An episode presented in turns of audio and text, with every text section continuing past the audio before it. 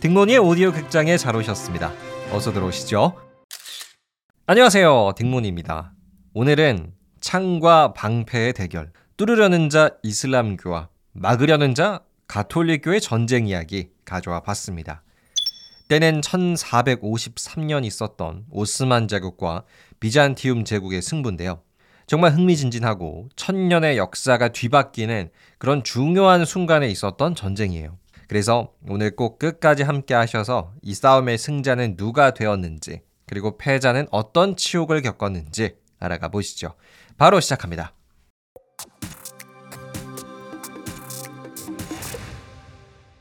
자, 본격적인 운명의 전쟁 이야기를 하기 전에 싸움의 주인공들부터 제가 제대로 한번 소개를 해드릴게요. 먼저 성문을 뚫으려는 자가 있어요. 바로 이슬람교를 믿는 오스만 제국입니다. 오스만 제국은 천이백구십구 년에 탄생한 나라인데요. 튀르크 부족의 족장이었던 오스만이라는 사람의 이름을 따가지고 오스만 제국이라고 불렸습니다. 한동안은요, 이 나라가 아시아 그리고 유럽 모두를 진짜 공포에 떨게 했던 정말 무시무시한 나라였어요.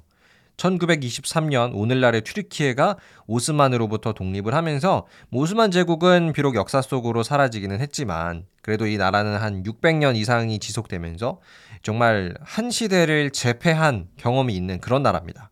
자, 그리고 오늘 이야기, 이 운명의 전쟁에서 오스만 제국을 이끈 지도자는요, 메흐메트 이 세라는 사람이에요. 이 사람은 일명 천재 술탄, 천재 지도자라고 불렸던 사람이고요. 어려서부터 이 가톨릭교의 콘스탄티노폴을 꼭 손에 넣고 싶어 했던 사람입니다. 자, 이게 뚫으려는 자 오스만 제국과 메흐메트 이 세였고요. 이제는 막으려는 자를 소개해드릴게요. 이 오스만 제국의 공격을 막으려는 자는 비잔티움 제국 혹은 동로마 제국이라고도 부르죠. 여러분, 로마 제국 기억나시죠? 정말 가장 유명한 제국이 아닐까 싶은데요. 로마 제국은 사실 멸망하기 직전에 서로마랑 동로마로 나뉘었어요. 서로마는 사백칠십육 년에 이제 멸망을 했고, 동로마는 이때 멸망하지 않고 서로마가 멸망한 이후부터 한 천 년 이상을 계속 존재를 하고 있었어요. 그리고 어느샌가부터 동로마로 부르지 않고 비잔티움 제국이라고 불렀었죠. 그리고 바로 오늘의 이야기, 오스만 제국이 이 비잔티움 제국의 수도 콘스탄티노폴을 공격했을 때 그 지도자는 콘스탄티노스 십일 세였습니다. 자, 여기까지가 이제 싸움의 주인공들인데요. 오스만 제국의 리더 메흐메트 이 세와 비잔티움 제국의 황제 콘스탄티노스 십일 세였습니다. 그럼 이제 본격적인 전쟁 이야기를 해보죠. 때는 천사백오십삼 년 오스만 제국의 메흐메트 이 세는 십육만 명의 군대를 이끌고 말합니다. 오스만의 용사들이여, 오늘 우리는 비잔티움 제국의 수도 콘스탄티노폴을 빼앗을 것이다. 우리 오스만은 알라 신의 도구답게 그들을 벌할 것이다. 오스만의 십육만 대군은 비잔티움 제국의 수도 콘스탄티노폴로 진격을 했죠. 알라 신의 명령을 따르겠다라는 그 의지는 대단했습니다. 하지만 당시 콘스탄티노폴을 지키는 군대는 고작 칠천 명밖에 없었는데요. 그러나 이들의 황제 콘스탄티노스 십일 세는 오히려 자신만만해하고 있었죠. 가톨릭의 군사들이여, 무서워하지 마라. 우리 콘스탄티노폴은 자연이 주신 최고의 요새다. 우리 칠천 명의 병사들과 자랑스러운 우리의 성이라면 오스만의 군대는 막을 수 있다. 네, 그렇습니다. 사실 병력 수는 적은 게 맞지만 자신만만할 만했어요. 왜냐하면 비잔티움 제국의 수도 이 콘스탄티노폴이라는 성은 이 진짜 이 방어에는 최적화가 되어 있는 천의 요새라고나 해야 될까요? 왜냐면요, 일단 콘스탄티노폴을 둘러싸고 있는 이 삼면이 다 바다예요.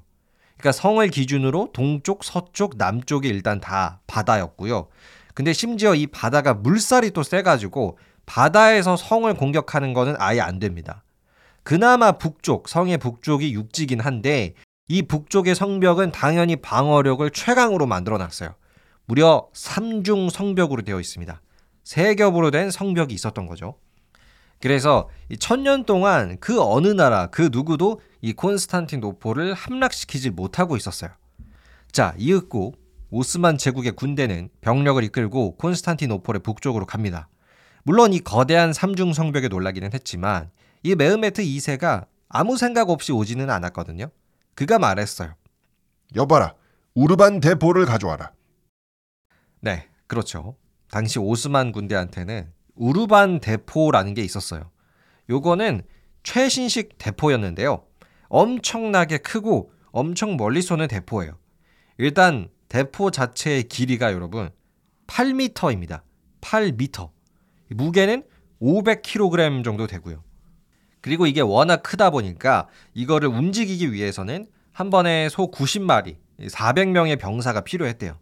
하지만 위력 자체는 굉장히 좋아가지고 콘스탄티노폴의 성벽을 부술 수가 있었어요. 자, 그런데 이 우르반 대포를 본 상대편, 이 비잔티움 제국의 황제는 비웃으면서 말했습니다. 우르반 대포? 우리는 무섭지 않다. 하루에 일곱 발밖에 못 쏘는 대포를 갖고 어디 우리 콘스탄티노폴을 공략하려 하느냐? 그렇습니다. 이 당시 우르반 대포는 분명히 멀리 나가고 파괴력도 좋은 대포긴 했는데, 근데 이 대포를 청동으로 만들다 보니까 한 발 쏘고 나면 열이 엄청나게 났다고 해요, 대포에. 그래서 이 포를 식히면서 쏴야 돼가지고 하루에 일곱 발밖에 못 쐈습니다. 근데 명중률도 별로 좋지가 않았죠. 그래가지고 이 최신식 대포로도 이 콘스탄티노폴을 함락시키진 못했어요. 그러던 중에 메흐메트 이 세가 이런 대포로도 안 되니까 어떤 아이디어를 내냐면요. 사실 이게 말도 안 되는 아이디어인데 한번 들어보세요. 오스만 군대가 타고 온 배가 한 칠십이 척 정도 돼요. 근데 이 배를 들어서 산을 넘은 다음에 네, 콘스탄티노폴 동쪽의 바다에다가 띄운다.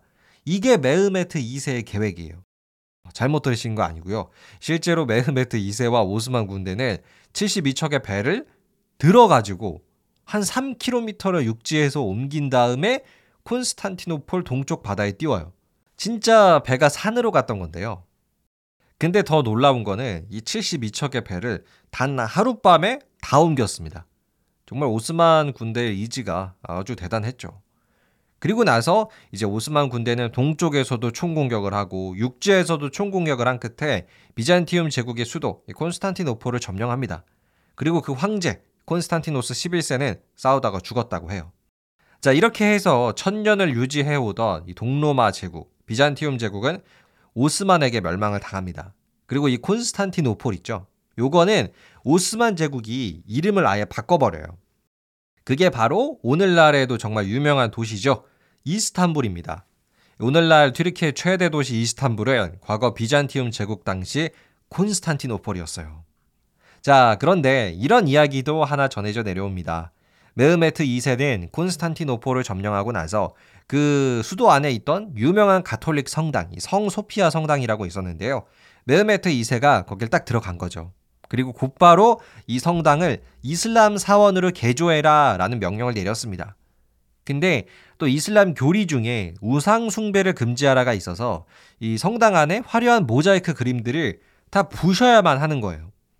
근데 메흐메트 이 세가 아무리 이슬람교지만 이렇게 잘 그린 모자이크 그림을 그냥 없애버린다는 게 너무 아까웠던 거예요. 그래서 메흐메트 이 세는 그 모자이크를 부수라고 하지 않고요.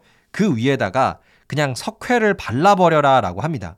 그러니까 그 그림을 아예 훼손하는 게 아니라 그냥 위에다 석회를 바름으로써 뭐 일종의 커튼을 치는 효과를 보였던 거죠. 그래서 그 모자이크가 계속 그 자리에 남아있을 수가 있었어요. 훗날 이 튀르키예 공화국이 이 석회를 드러내서 지금도 성소피아 성당에는 모자이크가 남아있다고 해요. 네, 이슬람의 자비를 보여주는 대목인 것 같기도 합니다. 자, 지금까지 해서 우리가 메흐메트 이 세의 콘스탄티노폴 점령작전 소개해드렸는데요. 넷플릭스 시리즈 중에 여러분 오스만 제국의 꿈이라는 게 있거든요. 요거를 보시면은 메흐메트 이 세가 어떻게 콘스탄티노폴을 점령해 나가는지 뭐 드라마를 통해서 알게 되실 수 있을 겁니다. 오늘은 여기서 마칠게요.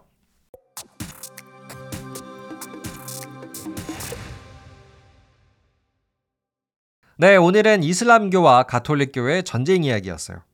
이제 마지막으로 여러분이 남겨주신 댓글 하나 읽어볼게요. 아이디 봉봉님께서 남겨주셨습니다.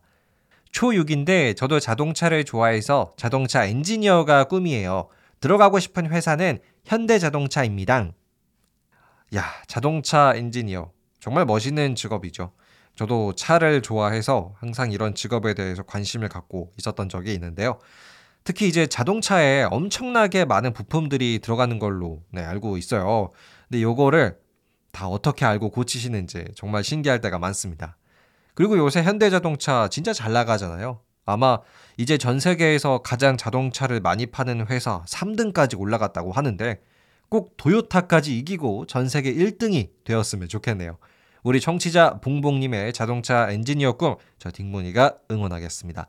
자, 그럼 오늘은 여기서 마칠게요. 설 연휴 편안히 마무리하시고요. 저는 더 재미난 이야기로 여러분과 함께 하겠습니다. 감사합니다. 안녕히 계세요.